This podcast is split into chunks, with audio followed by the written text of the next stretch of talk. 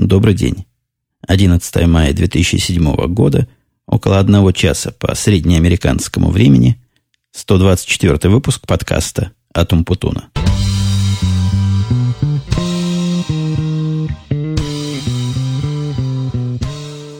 Ну вот вы видите, сегодня я не ошибся с месяцем. В прошлый раз многие нашли забавным то, что я остаюсь все еще в апреле. Но, видимо, действительно привык я – за прошедший месяц говорить такого-то апреля, и в прошлый раз я тоже сказанул 4 апреля. Как-то это многих порадовало, позабавило, но я рад, что доставил вам такую немудренную радость. А вот май месяц, май месяц это хорошее дело, потому что месяц праздников, ну, я не знаю, насколько 1 мая празднуется сейчас э, в России и на территории постсоветского пространства, но то, что, несомненно, был праздник 9 мая, с чем я всех своих слушателей искренне поздравляю, а, кроме того, был немножко странноватый и относящийся наверняка не ко всем из моих слушателей праздник День радио, которому я себя в последнее время стал каким-то образом причислять. Но считать себя ведущим радио я все-таки наглости еще не достала. Но, тем не менее, какое-то отношение к этому делу я имею, а особенно после того, как мы вышли с полноценным онлайновым эфирным выпуском радио Ти, то есть мы говорили о нас человек несколько десятков слушало в прямом эфире. И я думаю, можно нас смело считать каким-то образом к этому делу причастным. Как ни странно, получилось довольно неплохо с этим делом. То есть э, мы говорили и не запинались, и не мэкали, и не бекали особенно. Конечно, качество было так себе. Ну, качество, что вы хотите, передача по сильно сжатому каналу, да, и там еще и скайп был задействован. В общем, целое дело. Надо какую-то другую, более другую систему придумать, где, возможно, ну, я пока не понимаю технических характеристик этого дела, но если бы возможно было передавать все это как-то разговор, минуя Skype, то есть от меня и от Бобука одновременно, и сливать где-то в другом месте, мне кажется, это было, конечно, гораздо более качественно и гораздо более правильно звучало. Сегодня я пробую немножко новую технологию записи. У меня возникло намерение полностью и целиком выпуск не переслушать к моменту монтажа, а попытаться обойтись, еще раз, это еще одна моя очередная попытка более легкими и дешевыми усилиями. В процессе разговора я ставлю метки в тех местах, которые мне кажутся сомнительными, чтобы потом в процессе монтажа к этим местам вернуться и только их и починить каким-то образом. Тут тоже не так все просто оказалось. Моя начальная идея была, и я все-таки остаюсь ее приверженец в тех местах, которые я Хочу потом обработать, дать какой-то высокочастотный звуковой сигнал. Возникла проблема, а чем, собственно, этот сигнал дать. Хотелось бы что-то такое, что можно было все время компактное такое держать в руке, нажимать кнопку, оно пищало, и потом я это место визуально бы видел ну, на графике своей записи. Но вот так сходу я ничего такого не нашел, и единственная идея, чего бы такое пищание ручное можно себе представить, это, наверное, какой-то камертон – ну или вот такая штука для настройки гитар, они вроде бы дают ноту ля или еще какую-то ноту, но нужно найти электрическую фиговину такую, которая будет нажиматься без щелчка, тихо, чтобы лишнего потом из эфира не убирать. Но вот такая у меня, возможно, вам покажется завиральная такая и сомнительная идея, но если вдруг кто знает какие-то пищальные устройства, мелкие, ручные, но в то же время надежные и довольно громко звучащие, я был бы рад, если вы меня на такую штуку навели. Возможно, это может быть в какой-то совершенно левой области. Я не знаю, например, устройство для разгона комаров. Я вовсе не ищу какие-то специальные музыкальные девайсы. Мне надо что-то такое, чтобы громко и, и заметно и узнаваемо звучало, чтобы, опять же, потом все это в записи было видно. Ну вот кухню я свою внутреннюю потрогал. Это почти у меня же традиционно трогать внутреннюю кухню, а теперь можно возвращаться к тому, что происходило на неделе, к обычным нашим регулярным темам. Самая удивительная новость, которая произошла, произошла на дня, наверное, 4 назад, сидя вечером, да нет, наверное, больше, чем дня 4, это было воскресенье, ну, дней 5 назад, я сидел себе, никого не трогал, со стороны улицы, у нас есть такой там закуток, где можно сидеть, ты все видишь, а тебя как бы плохо с дороги. Видно, там такая своеобразная конфигурация такого дворика внутреннего, или внешнего, наверное, это будет правильнее сказать, и вот с удивлением я обнаружил к этому дворику моему со стороны улицы, то есть к проезду к нашему дому, подъезжает сначала одна полицейская машина, правда, без сирены. За ней вторая, за ней третья, и где-то сбоку соседского дома останавливается четвертая. у меня мысли, в общем, не возникло, что это за мной, ко мне, и я что-то плохое сделал. Я к полиции отношусь здесь спокойно, хотя и, конечно, осторожно. Я уже как-то делился. Это, видимо, с молоком матери впиталось. Держаться от полиции подальше, хотя люди, они в большинстве своем приятные и обходительные. И вот этот случай тоже показал. Я понял сразу, что это не ко мне, а к соседям, потому что у соседей в момент моего курения я мог наблюдать, не глазами наблюдать, ушами, услыхать различные странные крики – но они странные с точки зрения вот нашего американского довольно продвинутого и богатого пригорода. Наверное, в других местах они менее странные. Моим слушателям из провинции они тоже, наверное, не показались бы особо такими выдающимися. Такое впечатление было, что идет какой-то громкий скандал, и какие-то пьяные голоса звучат в соседском доме, довольно громко звучат, потому что из-за закрытых дверей их было слышно, как будто бы вот здесь по духам орут. Ну, дома звукоизоляции особо отлично тут не обладают, но не до такой же степени – и действительно, видимо, какой-то конфликт имел место быть, и мне кажется, соседка вызвала полицию, потому что как только эти три машины приехали, соседка побежала к одной из них и что-то начала рассказывать, при этом она особо, ну, такой убитой горем не выглядела, то есть явно там скандал до мордобоя не доходил, синяков и других следствий физического разбора на ней не наблюдалось, что меня удивило в этой ситуации, из этих всех машин, в машинах разные люди сидели, разные полицейские, один полицейский в каждой машине, как-то они не так, как в голливудских фильмах с напарниками там ездят. Хотя, возможно, две машины это полицейский напарник, там было такие две пары. Так вот, из одной машины вышла тетка, совсем маленькая, просто, можно сказать, крохотная женщина. Я ростом не гигант, но я думаю, если стать рядом с ней, она бы мне едва бы, едва бы до плеча достигла своей макушкой – но выглядела она вот своей амуницией, вот дубинка вот эта здоровая, в пол ее роста на боку, пистолет оттягивал пояс, и она таким серьезным полицейским шагом вместе с нашей соседкой зашагала с ней к дому. Видимо, выпустили самую... Ну, я, я не знаю, мне кажется, это какие-то негативные последствия всеобщей феминизации, и просто не выпустить ее на такое боевое дело. Вот кто-то кричит, а для нашей деревни это дело совершенно боевое – наверное, было бы неправильно, незаконно, неэтично. И вот вышла самая мелкая из них, еще раз повторяю, и пошла разбираться с тем, кто кричал. Я думаю, кричал муж нашей соседки, то есть наш сосед. Он на вид мужик такой тихий, вполне вменяемый, но видя его нос и глаза иногда так немножко в странном виде, можно представить, что любит он заворотник заложить, да и работа у него такая, в общем, которая, мне кажется, требует расслабления алкогольного. Он целыми днями проводником служит в поезде.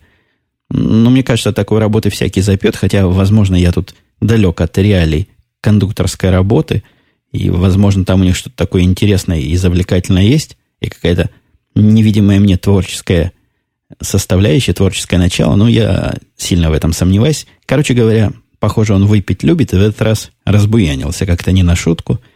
И, сидя у себя во дворе, я не стал выскакивать, хотя народ меня удивил своей любопытностью. Вот все проходящие машины приостанавливались, глядя на это дело. Соседи из дома напротив повыбегали посмотреть, что там происходит. А я же сидел как культурный и просто слушал, куря свою трубку, что там проистекает. Проистекало там забавное. Этот пьяный, ну, я подозреваю, я не могу этого доказать, я не был там, я этого не видел, подозреваю, что все-таки пьяный сосед начал эту полицию по-всякому обзывать, матом буквально, мат я слышал – и говорит, что он никуда с этой полицейской не пойдет, он в своем праве, в своем доме и в свой выходной имеет право расслабиться. Но после его криков вышли уже и другие полицейские, подмога пришла, и в конце концов там четыре полицейских крутилось вокруг нашего соседа.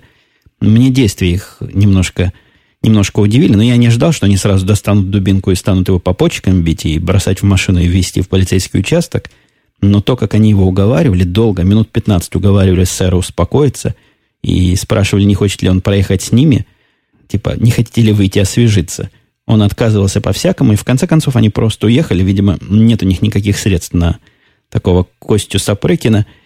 И мне кажется, криком у себя в доме, если это дело до мордобоя не доходит, ничего сосед мой не нарушал. И, в общем, полиция уехала ни с чем, но при этом они, проходя возле моего дома, вот эта мелкая полицейская с каким-то довольно крупным мужиком, который в соседней машине находился, они переговаривались и удивлялись, что ж такое сегодня в Напервиле происходит, что это уже второй вызов за день вот с подобным пьяным дебошем.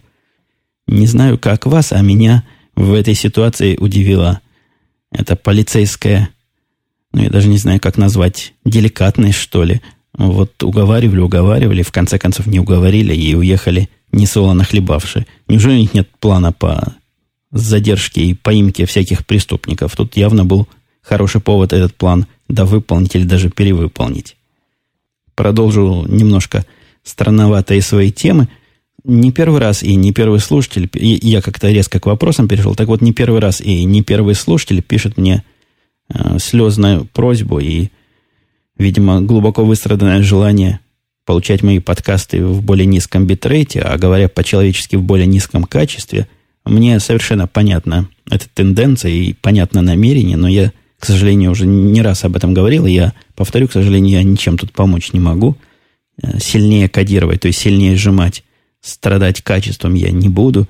То, как я выкладываю, и так мне сердце щемит и ранит, я бы с удовольствием выкладывал это дело в два раза большем размере и в дважды увеличенном качестве, улучшенном, но вот такой компромисс я нашел для себя за эти 100, более чем 120 выпусков.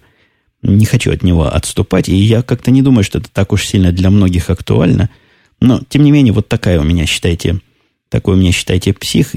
После покупки всей аппаратуры, после моей борьбы за качество звука, после введения моих образовательных подкастов, как записывать хорошо, потом из того, что я записал, делать плохо мне никоим образом не кажется правильным.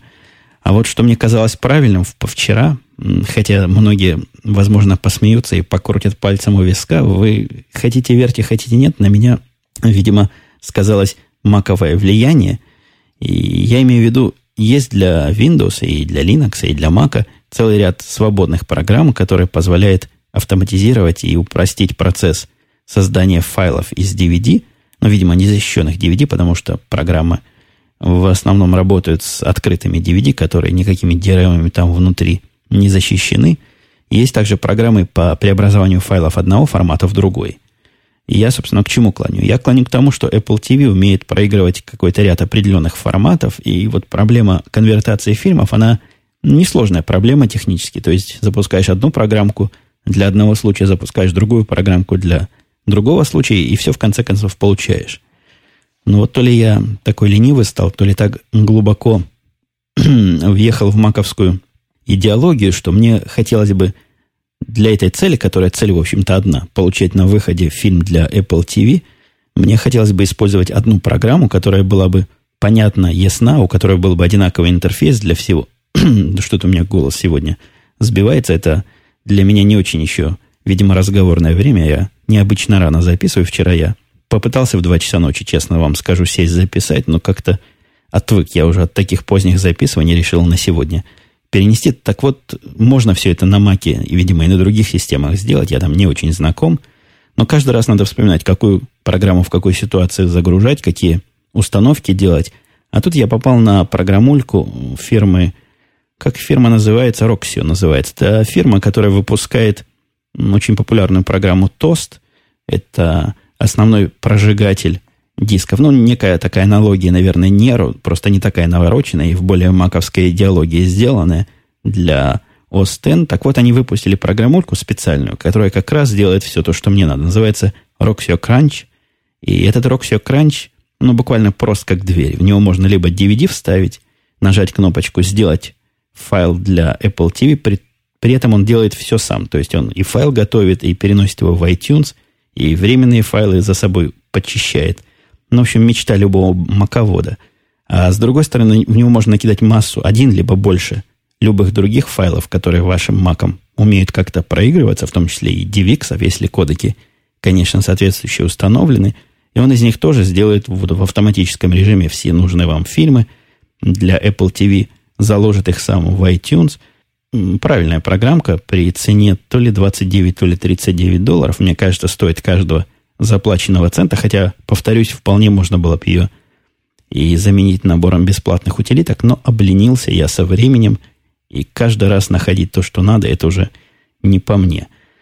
А на этом месте я даже задумался, как-то я не могу представить перехода от программки рипания дисков и перехода файлов в один, из одного формата в другой. В наш странный разговор с Карлом – Дело было буквально так, без всякого перехода. Начну мы с Димой, с коллегой моим по подкасту «Янки после пьянки». В последнем подкасте крепко заложились за воротник. Ну, крепко для нас. Мы не то, что уж сильно пьющие ребята выпили по бутылке сухого. Конечно, дело не особо серьезное с точки зрения серьезнее пьющих мужиков.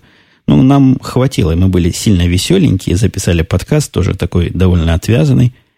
Еще находясь под этим состоянием опьянения, как-то оно долго не проходило, был час ночи примерно, Дима уже уехал домой, и тут мне позвонил, представляете, в час ночи позвонил работник Карл, а было это то ли в субботу, то ли в воскресенье, выходной день, и начал вести со мной разговоры, при том, о чем мы разговаривали, я вот восстановить даже не смогу. Это был поразительно бессодержательный разговор двух пьяных собеседников. То есть он с той стороны был совершенно очевидно пьяный, и, видимо, ему захотелось с кем-то пообщаться. И ничего лучшего, как позвонить своему начальнику, он не нашел. Наверное, если бы я был трезв, я бы его послал бы подальше, ну, аккуратненько так послал бы, а тут я тоже чего-то языком зацепился, и мы, с, наверное, с ним часа, нет, не часа, минут, наверное, 30-40 болтали вот о чем-то таком, о чем я теперь вспомнить не могу, и, встречаясь с ним, мы попытались проанализировать, о чем же мы с ним говорили, как-то никакой внятной гипотезы не, не возникло. Удивительная ситуация. У меня никогда не было такого, чтобы я в пьяном виде о чем-то говорил, а потом не помнил о чем. Но мне кажется, это не из-за того, что я уж такой сильно пьяный был, а того, что, видимо, разговор был такой, в котором тему потом найти трудно, и мозгу уцепиться совершенно нечего – а вот что интересно, с другой, с положительной стороны произошло. У них есть такое мероприятие в школе. Это я уже резко перехожу на школьную тему моей девочки.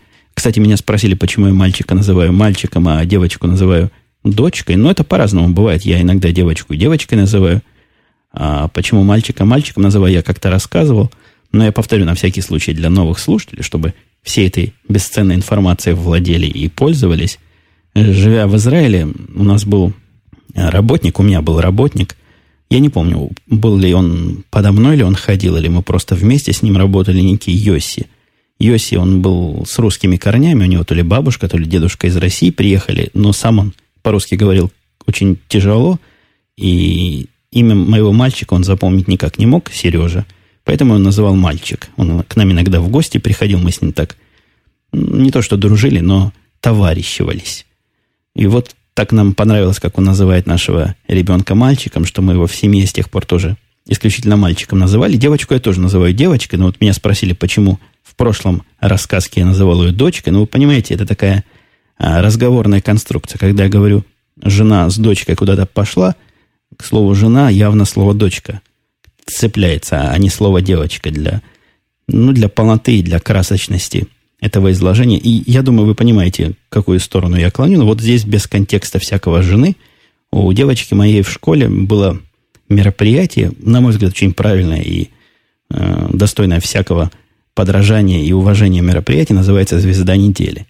«Звезда недели», это я потом уже выяснял, это не, вовсе, вовсе не уникальное никакое мероприятие, оно каждую неделю у них происходит, и каждую неделю звездой недели является какой-то другой ребенок. Вот для нас – только очередь, видимо, дошла, хотя непонятно, почему только сейчас. Фамилия на одной из первых букв у девочки моей, ну, в общем, как и у всей семьи.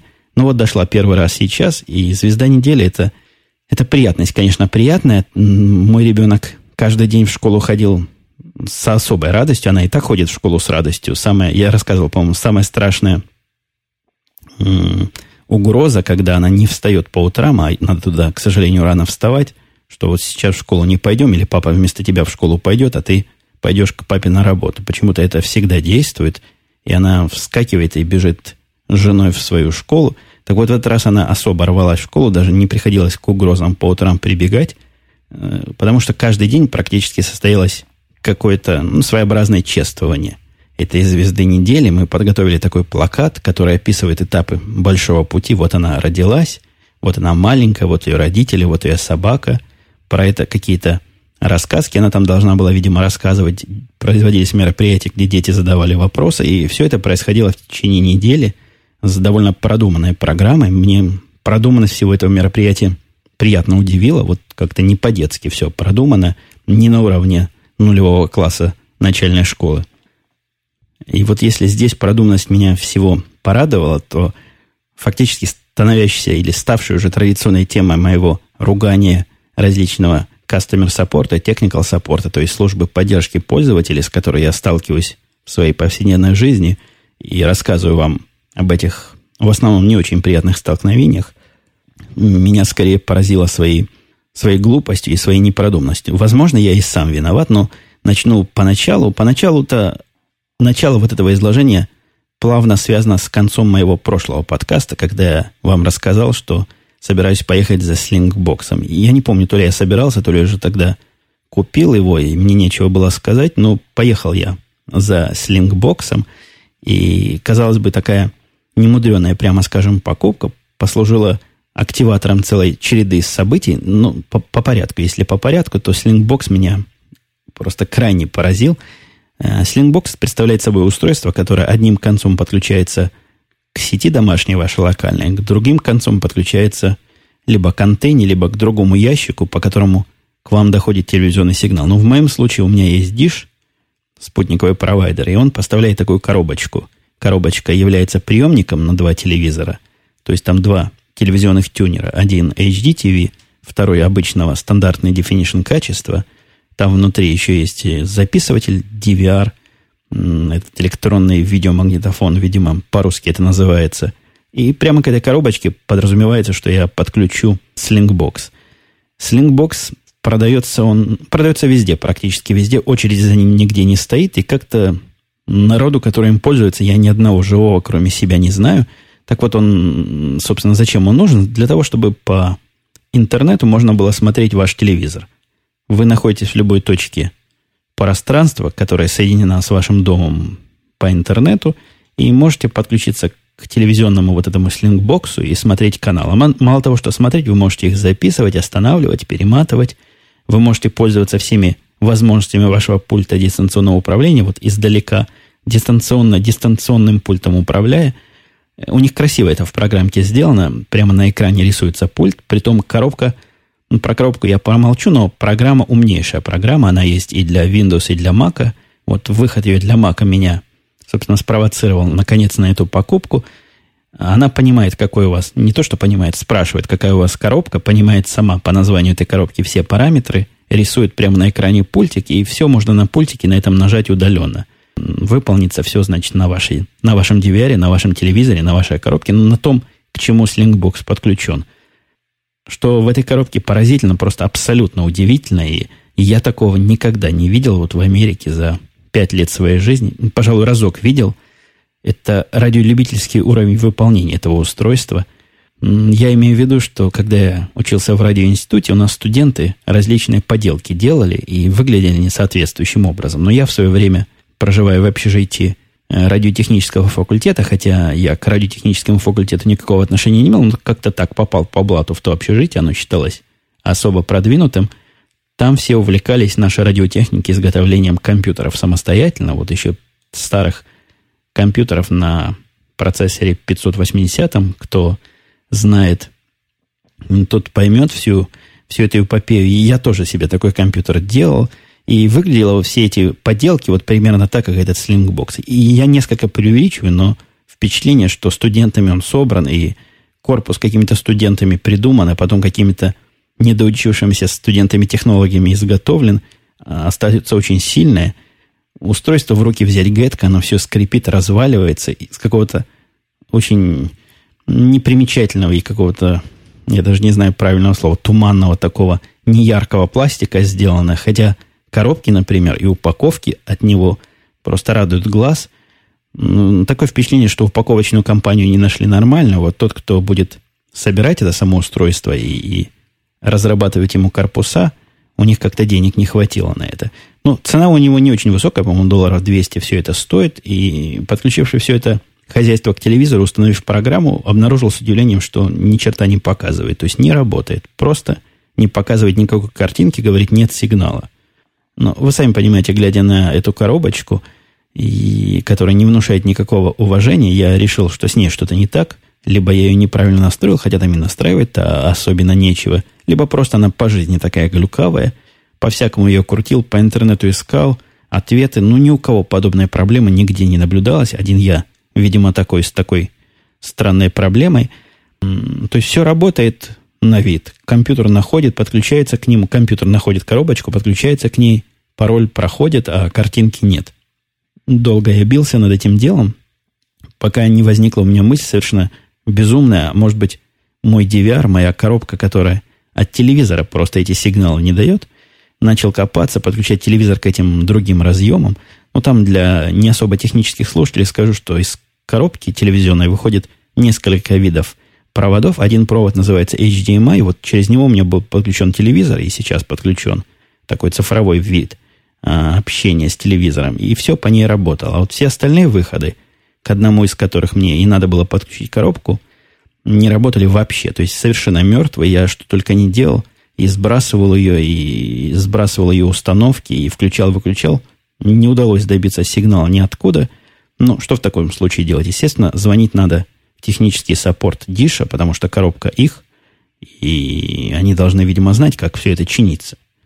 Я был уверен, что есть проблема какая-то где-то в установках каких-то закрытых, которые просто запретили выход сигнала на не HDMI коннекторы, позвонил им, попытался объяснить проблему и столкнулся с полнейшим непониманием того, о чем я с ними говорю. Но вопросы они мне задавали такие неожиданные. Они спрашивали, а каким именно проводом подключен, и в каком магазине я покупал этот провод.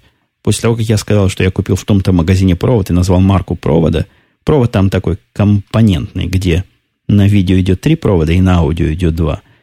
Они мне сказали, нет, сэр, с этим работать не будет, вы должны пользоваться те провода, которые шли в комплекте с нашей коробкой. Ответ поразительный, потому что с коробкой в комплекте никаких проводов не идет, о чем я ей сказал. Она сказала, ах, да-да-да, я забыла, я сейчас вас перевожу в более высокоуровневый и в более понимающий саппорт. И в момент попытки ее перевести меня, мой телефонный разговор, я отказался просто отключенным.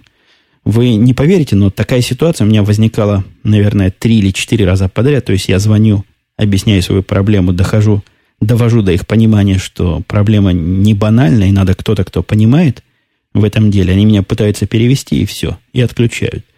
Возникла у меня мысль, что делается это специально, чтобы от заказчиков таких надоедливых, э, со странными претензиями, таких желающих странного, просто отбросить. Но все-таки, мне кажется, это какая-то техническая проблема, а не продуманная акция. В конце концов, попал я на девчонку, а до этого были в основном мужики, но из тех четырех, кто раньше было, была одна женщина в самом начале, и остальные были мужики. Девчонка меня удивила своим пониманием и степенью въезжания в проблему. С полуслова все всосала и спросила, как долго у меня эта коробка есть. Поинтересовалась ее э, сериальным номером и как-то где-то там что-то проверила и говорит, да, есть такая проблема известная – это проблема в самой коробке. Некоторые серии были бракованы. И вот такой вот брак, как раз о котором вы говорите, сэр. Но мы считали, что этот брак уже заказчикам не поставляется, а вам как-то случайно эта коробка досталась. Дико извинялась и пообещала срочной почтой послать новую коробку. Абсолютно бесплатно. Я должен буду в эту коробку, картонную коробку вложить мою старую, мое старое устройство дослать обратно. Ну, когда у меня будет на это время и желание, послал действительно через два дня, по-моему, пришло. И она теперь у меня лежит под телевизором тоже, но хотя еще не подключена, тут такая проблема возникла уже на этом DVR, который у меня стоит под телевизором. Масса всякого контента записана, в основном игры баскетбольных, которые я все не соберусь посмотреть. И пока я все это дело не посмотрю, я коробки менять не буду, потому что данных перенести никак из старой в новую невозможно. Но вот что я сразу, конечно, проверил, подключил новую новую железку и увидел, что на телевизор уже сигнал проходит. И, похоже, мой слингбокс, несмотря на свое радиолюбительское качество изготовления, вполне себе рабочее устройство. Хотя вот наслаждаться просмотром я еще не смог, потому что коробочка, собственно, dvr еще не подключена. Но все настроено, все ждет своего часа. Немножко неприятно удивило то, что коробка, это слингбокс, не позволяет конкурентного доступа производить. То есть, если я на каком-то компьютере ее забыл закрыть, то на втором компьютере она почему-то не открывается. Хотя у меня есть сильное впечатление, что я читал где-то до четырех параллельных сессий, параллельных коннектов она должна поддерживать, но как-то у меня она поддерживает всего один, а на второй ругается, что уже есть телевизор удаленный где-то запущенный, второй запустить никак нельзя. Тоже буду с этим разбираться, когда настанет время. Может, я чего-то там где-то не доконфигурировал. Ну, и еще одно событие, даже не событие, это, скорее всего, такая рутина, которая постоянно происходит в этом русском магазине. Но я в этот раз видел эту рутину своими глазами. Мы зачастую приезжаем в русский магазин в тот день, когда я возвращаюсь с работы, и это означает, что я дома бываю где-то в 7.30, когда я с работы еду на машине, долго довольно ехать с работы, а магазин работает до 8. То есть пока приехал, пока посадил жену, поехали в магазин, приезжаем мы за 10-5 минут до закрытия. Ну, в общем, ничего плохого прийти за 5 минут до закрытия я лично не вижу, при том, что моя жена там недолго, не по полчаса ходит, но минут 5, те же самые 10, и ни в каких других магазинах ее визит не вызывает не вызывает никаких нареканий. Ну, пришла и пришла, покупатели всегда рады. Да и в Израиле в русские магазины никогда не прогоняли покупателей, когда те приходили под закрытие. Здесь же, здесь тоже не выгоняют, но совершенно явно выказывают неудовольствие и начинают тебя ограничивать всякими странными путями. Ну, например, колбасу нарезать нельзя, потому что она, видишь ли, уже помыла и закрыла машину, которая режет колбасу. Собственно, с какой радости она за пять минут до закрытия этим занимается. иногда могут не то, что не пустить, но тоже покривиться, потому что они, видишь ли, начали мыть полы уже, а тут приходят какие-то поганые покупатели и своими грязными ногами пачкают помытые полы.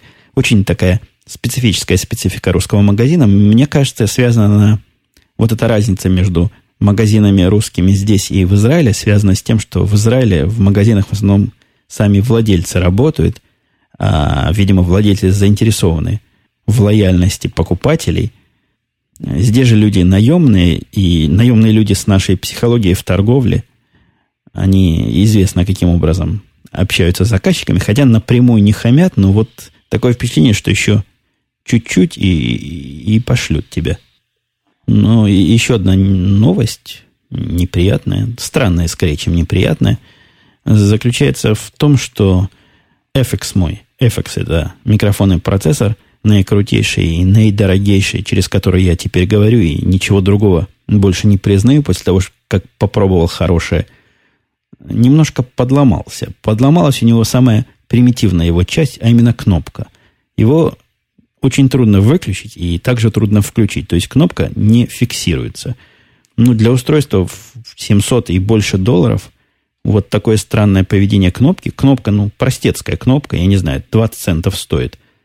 Я смотрю, что с ним делать теперь. Я в последний раз его включил, а теперь боюсь выключать. Вот опасение возникает, что поскольку он ламповый, ему, видимо, не очень полезно все время включенным быть, хотя в документации я читал, что время бесперебойной работы у него, этой лампы, время жизни 15 лет. Мне кажется, 15 лет это все-таки во включенном состоянии, не выключенном, потому что в выключенном состоянии, ну, как они могут предположить, как часто я буду включать, выключать. Хотя, с другой стороны, есть тоже мысль, что, видимо, ему и во включенном состоянии быть неплохо, потому что в момент выключения и включения вот эти высокие токи не проходят, возможно, даже и к лучшему, и, возможно, я его чинить не буду, но то, что я точно не собираюсь делать, из-за такой ерунды я не собираюсь его отправлять в его гарантийный ремонт и ждать, пока придет починенный, потому что я уж без этого FX как без рук – но вот качество исполнения меня, конечно, удивило. Покупая такое дорогое устройство, ожидаешь, что и кнопка будет работать, ну, как заявлено, и без всяких таких странных, совершенно китайских дешевых глюков. А вот по мотиву моего прошлого выступления Андрей из Нью-Йорка дал такой развернутый комментарий по поводу эспрессо-машины, порадовавший меня, порадовавший тем, что, оказывается, у меня машина новая, более правильная, чем старая. Пишет Андрей, что приготовление паром совершенно неправильный способ приготовления эспрессо – и способ этот используется в дешевых машинах, которые, в принципе, эспрессо варить не умеют и не способны, поскольку кофе просто сжигают паром. Температура пара выше температуры кипения воды. Для того, чтобы правильно приготовить эспрессо, пишет Андрей, нужно прогнать горячую воду, температура около 90 плюс-минус 5 градусов, по давлению в 10 атмосфер через 17 грамм. Видите, какие детали, как у них прям по науке изготовления это эспрессо. Так вот, через 17 грамм мелко молотого кофе на двойную порцию – при этом вода должна пробегать через весь кофе примерно за, 20, за 22 секунды. Плюс-минус несколько секунд. Интересная идея. Дальше пишет, что он количество получившегося напитка должно быть совершенно постоянным и определенным. Вот эта часть меня немножко не то что удивила, она не совпадает с тем, как моя кофеварка варит. В моей кофеварке все вот, как Андрей говорит, так и происходит. Вода пробегает, наверное, 22 секунды это как раз то время, за которое порция и выходит – и, наверное, там 17 грамм и влезет в эту, в эту чашечку, куда кофе насыпаешь. Но она не останавливается сама. То есть после того, как она нужное количество там воды определенное, как пишет Андрей, прогнала через себя, ее нужно останавливать руками. Я не знаю, то ли это баг, то ли фича, и в чем тут прикол, может, я инструкцию не дочитал, но по всем остальным параметрам моя машинка новая, похоже, более правильная, чем моя машинка старая. А вот еще один слушатель Слава дал ссылочку на живой журнал Максима Каноненко. Максим Каноненко, это, по-моему, мистер Паркер, если не ошибаюсь, который называется «Путь без конца» или «Дао русского программиста». Я не знаю, чего в этой статье такого уж сильно любопытного нашел мой слушатель, но вот ему понравилась фраза «А вот русский программист», пишет Каноненко. Ремесло, которое можно освоить на трехмесячных курсах, он изучает в течение пяти лет. Я не знаю, как у вас, но мне кажется, у многих моих слушателей, которым этим ремеслом занимаются профессионально, эта фраза вызывает как минимум недоумение. Ну, я действительно склоняюсь все больше и больше к тому, что программирование становится стремительно ремеслом. В этом нет ничего плохого. Но ремесло это не, ну, такого не, я хотел сказать ПТУшного, но меня сразу начнут поправлять, чего я на, на ПТУ наезжаю. Но вот не, не рабочего уровня, не уровня мастера или бригадира. Это все-таки ремесло уровня инженера. А на инженера учат 5 лет, и учат совершенно, по-моему, оправданно 5 лет. И я прекрасно понимаю, чему можно учить 5 лет в нашем ремесле. Не кажется мне, что за 3, за 3 месяца можно учиться тому, вот за что их как раз, на что их как раз через 3 месяца и учат. Выходит из этого, ну, я не знаю, как назвать этих специалистов, но программирование они ни как к ремеслу, ни как к творчеству, ни как к чему отношения никакого не имеют. Я таких на работу не беру, хотя как-то на интервью мне такие просачивались, и я с ними общался, так что уровень программистов после трех месяцев я себя прекрасно понимаю. Короче говоря, я в этом аспекте абсолютно не согласен с Каноненко, вот тем, что ремесло можно освоить за три месяца, и не вижу ничего странного в изучении его в течение пяти лет, да и здесь, в общем, компьютер-сайенс, компьютерные науки, это же самое ремесло изучается – и в колледжах, и в университетах. Есть и первая степень, которую, по-моему, через три года дают, и вторая, на которую, как и у нас, надо пять лет учиться. Так что ничего уникального русского такого тут уж нет. Да, я задержался перевести на русский язык латиницей то, что написано. Ник слушатели, по-моему, кошачий суп. Вот такой, вот такой у него ник. Он удивляется, неужели есть в Америке люди, которые читают монологи или шутки с серьезным лицом. Это по мотивам моих прошлых выступлений, где я рассказывал про американских сендапистов. Наверное, действительно надо понимать их культуру, но юмор у них, ну, то есть у американцев, я что-то не видел особого. В фильмах или каких передачах, что я видел, этот юмор обычно довольно примитивный и плоский, условно показывается как-то на чем-то или ведущий стебается по поводу прически у кого-то из зрителей. Смешно, может, конечно, в небольших порциях, особенно когда в тему, но никогда на этом строится шоу. Но я по поводу фильмов уже высказывался. Мне кажется, сильный сильная причина э, тупизны американцев и отсутствия у них юмора, да, в общем, отсутствия ума, которое может сложиться после просмотра голливудских фильмов, во многом, не во всем, но во многом связано с невысоким качеством перевода этих самых фильмов, самыми, что они есть продвинутыми переводчиками, которые делают это на много голосов. Ну, не то, что слова они правильно понимают, но они не те слова и не в тех ситуациях применяют, и не, не тот смысл в них вкладывают, который – вкладывается вот в оригинальном изложении, поэтому я могу порекомендовать, если есть такая возможность, я уже рекомендовал смотреть все-таки это дело в оригинале, тогда и шутки, и юмор вам станут более понятны. Дальше он почему-то пишет, по... а я там про Петросяна сказал, что такое божество уже не слушает. Пишет слушатель Петросян, да жесть, но вот Задорнова послушать можно. Пусть считает кем меня угодно, пишет кошачий суп, но его слушать интересно – я, я не знаю, может, действительно с Задорном что-то в последние 10 лет случилось. Я его последний раз, не 10, не буду кривить душой, последний раз слышал, наверное, лет 7 назад. И мне, в общем, было с ним тогда все понятно. Возможно, теперь он совершенно в другом жанре вещает. Тогда он вещал в исключительном жанре, какие американцы дураки. Ну, смешно ему по поводу каких-то таких придумок разговаривать. И тоже во многом на непонимании культуры связаны его придумки, его рассказки. Некоторые просто абсолютно были выдуманы. Я не знаю, как сейчас ситуация. Возможно, сейчас его и можно послушать, но тогда он мне показался по убожеству абсолютно конкурентоспособен с Петросяном. Дальше пишет кошачий суп странную теорию по поводу подарков, по поводу учета подарков. Его в этом плане Америка раздражает. У меня стойкое мнение, пишет слушатель, что в Америке все судятся друг с другом по поводу и без. Так вот, я подумал, что список это, например, того, что если что-то потом, не дай бог, навредит ребенку, и вас же засудят. И вот он листик, где вы подписались, что подарили это, или же чтобы вы могли подать в суд, не знаю на что. Во-первых, теория, конечно, интересная, мне кажется, абсолютно неверная. Никто там не подписывается, что ты подарил. Там просто учет производится. Это раз.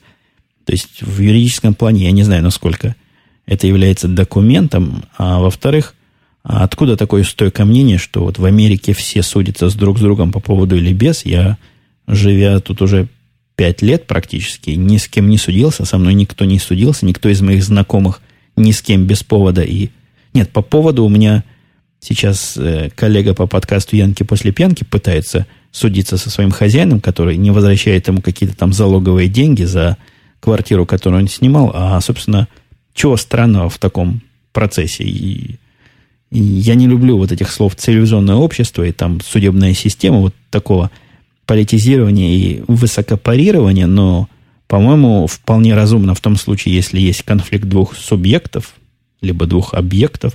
В общем, двух субъектов права, этот конфликт решается в суде, и ничего в этом странного нет. Тут, когда меня... Моя единственная возможность, моя единственная возможность прикоснуться к судебной системе была с год назад, когда меня э, полицейская остановила за превышение скорости, я мог бы либо тут же согласиться, что я, собственно, и сделал – упрощая себе жизнь и заплатя те 70 долларов штрафа, либо мог бы пойти в суд и протестовать это решение, если бы чувствовал себя правым. Мне кажется, и в этой ситуации возможность судебного решения, она тоже абсолютно не лишняя и никаким образом ни Америку, ни американцев, ну, в моих личных глазах не опускает, а скорее даже поднимает. А вот тот же самый, нет, не тот же самый, просто еще один слушатель с сложным ником Вадим Коншин пишет, Умпутун, расскажи про, как мне кажется, тенденцию в Америке здоровая еда. Я учу английский, пишет Вадим, слушаю разные кулинарные передачи. Очень большое количество про здоровую еду. Что это такое, насколько популярно в Америке? Вы или ваша жена не увлекается ли этим?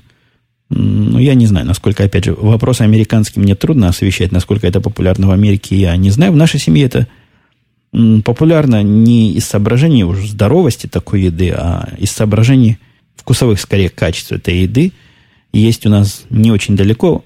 Мы фактически всегда совмещаем поездку в русский магазин, вот в этот магазин здоровой еды. Он не представляет собой ничего такого выдающегося, особо обычнейший супермаркет, где просто все стоит несколько дороже. Это несколько дороже может по-разному несколько быть, иногда быть в разы, иногда какие-то десятки процентов, но заметно дороже многие продукты там, но зато чувствуется разница, когда покупаешь рыбу, вот эту красную, как она называется. Не помню, как называется. Такая красная рыба без костей или почти без костей. Та, что продается в обычных магазинах. Со временем ощущается, что она какая-то странноватая немножко. Иногда у нее такой химический то ли привкус, то ли запах. Но это, это трудно вот так сходу понять, но что-то в ней явно не так. Ее где-то там разводят какими-то особыми способами.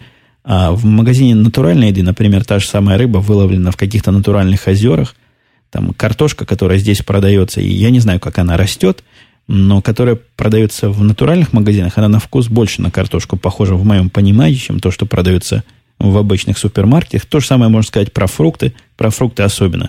Вот клубника, продающаяся в обычных магазинах, она огромная. Я не знаю, генетически ее модифицируют или подкармливают особо, или какие-то там нитраты особо крутые добавляют, чтобы росла. Но размера она гигантского, вкуса отсутствующего – Та, которая продается в натуральном магазине, она более мелкая, более похожа на настоящую клубнику, пахнет клубникой, вкус как у клубники. В общем, гораздо более близка, хотя вот клубника, по-моему, раза в два стоит там дороже. Я затрудняюсь сказать, увлекаемся ли мы этим или нет. Когда в том магазине бываем, всегда покупаем там все, что надо. Но специально каждый день мы туда не ездим и исключительно себе рацион из этой самой здоровой пищи не устраиваем. Хотя вот ваш курс, Вадим Кошин, я могу сказать, который про еду, а особенно про здоровую еду, он, мне кажется, несколько своеобразным. Я, например, в изучении своего английского языка так тему еды как-то она от меня сбоку прошла. Я никогда особо не акцентировал свое внимание на вот этих бытовых пищевых темах, ну, жена для этого есть, вот пусть ее словарный запас в эту сторону развивается. А от меня, и я до сих пор как путаю между собой то ли кастрюлю с плитой, то ли кастрюлю со сковородкой, как они по-английски называются. Просто далек от всего этого, и редко мне приходится на эти темы с кем-нибудь говорить. Мистер Мариот пишет, очень хотелось бы послушать вашего сына. Мне самому выпускной через 20 дней предстоит, интересно было бы сравнить.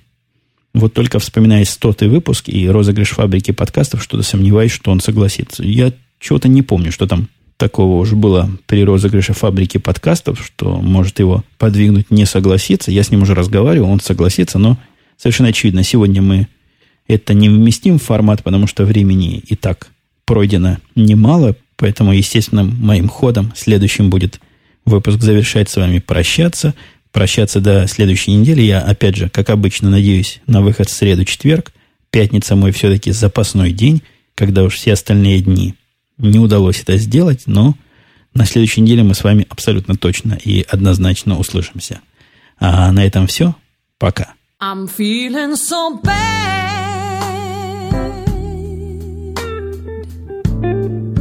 And Lord, it feels so good. Mm.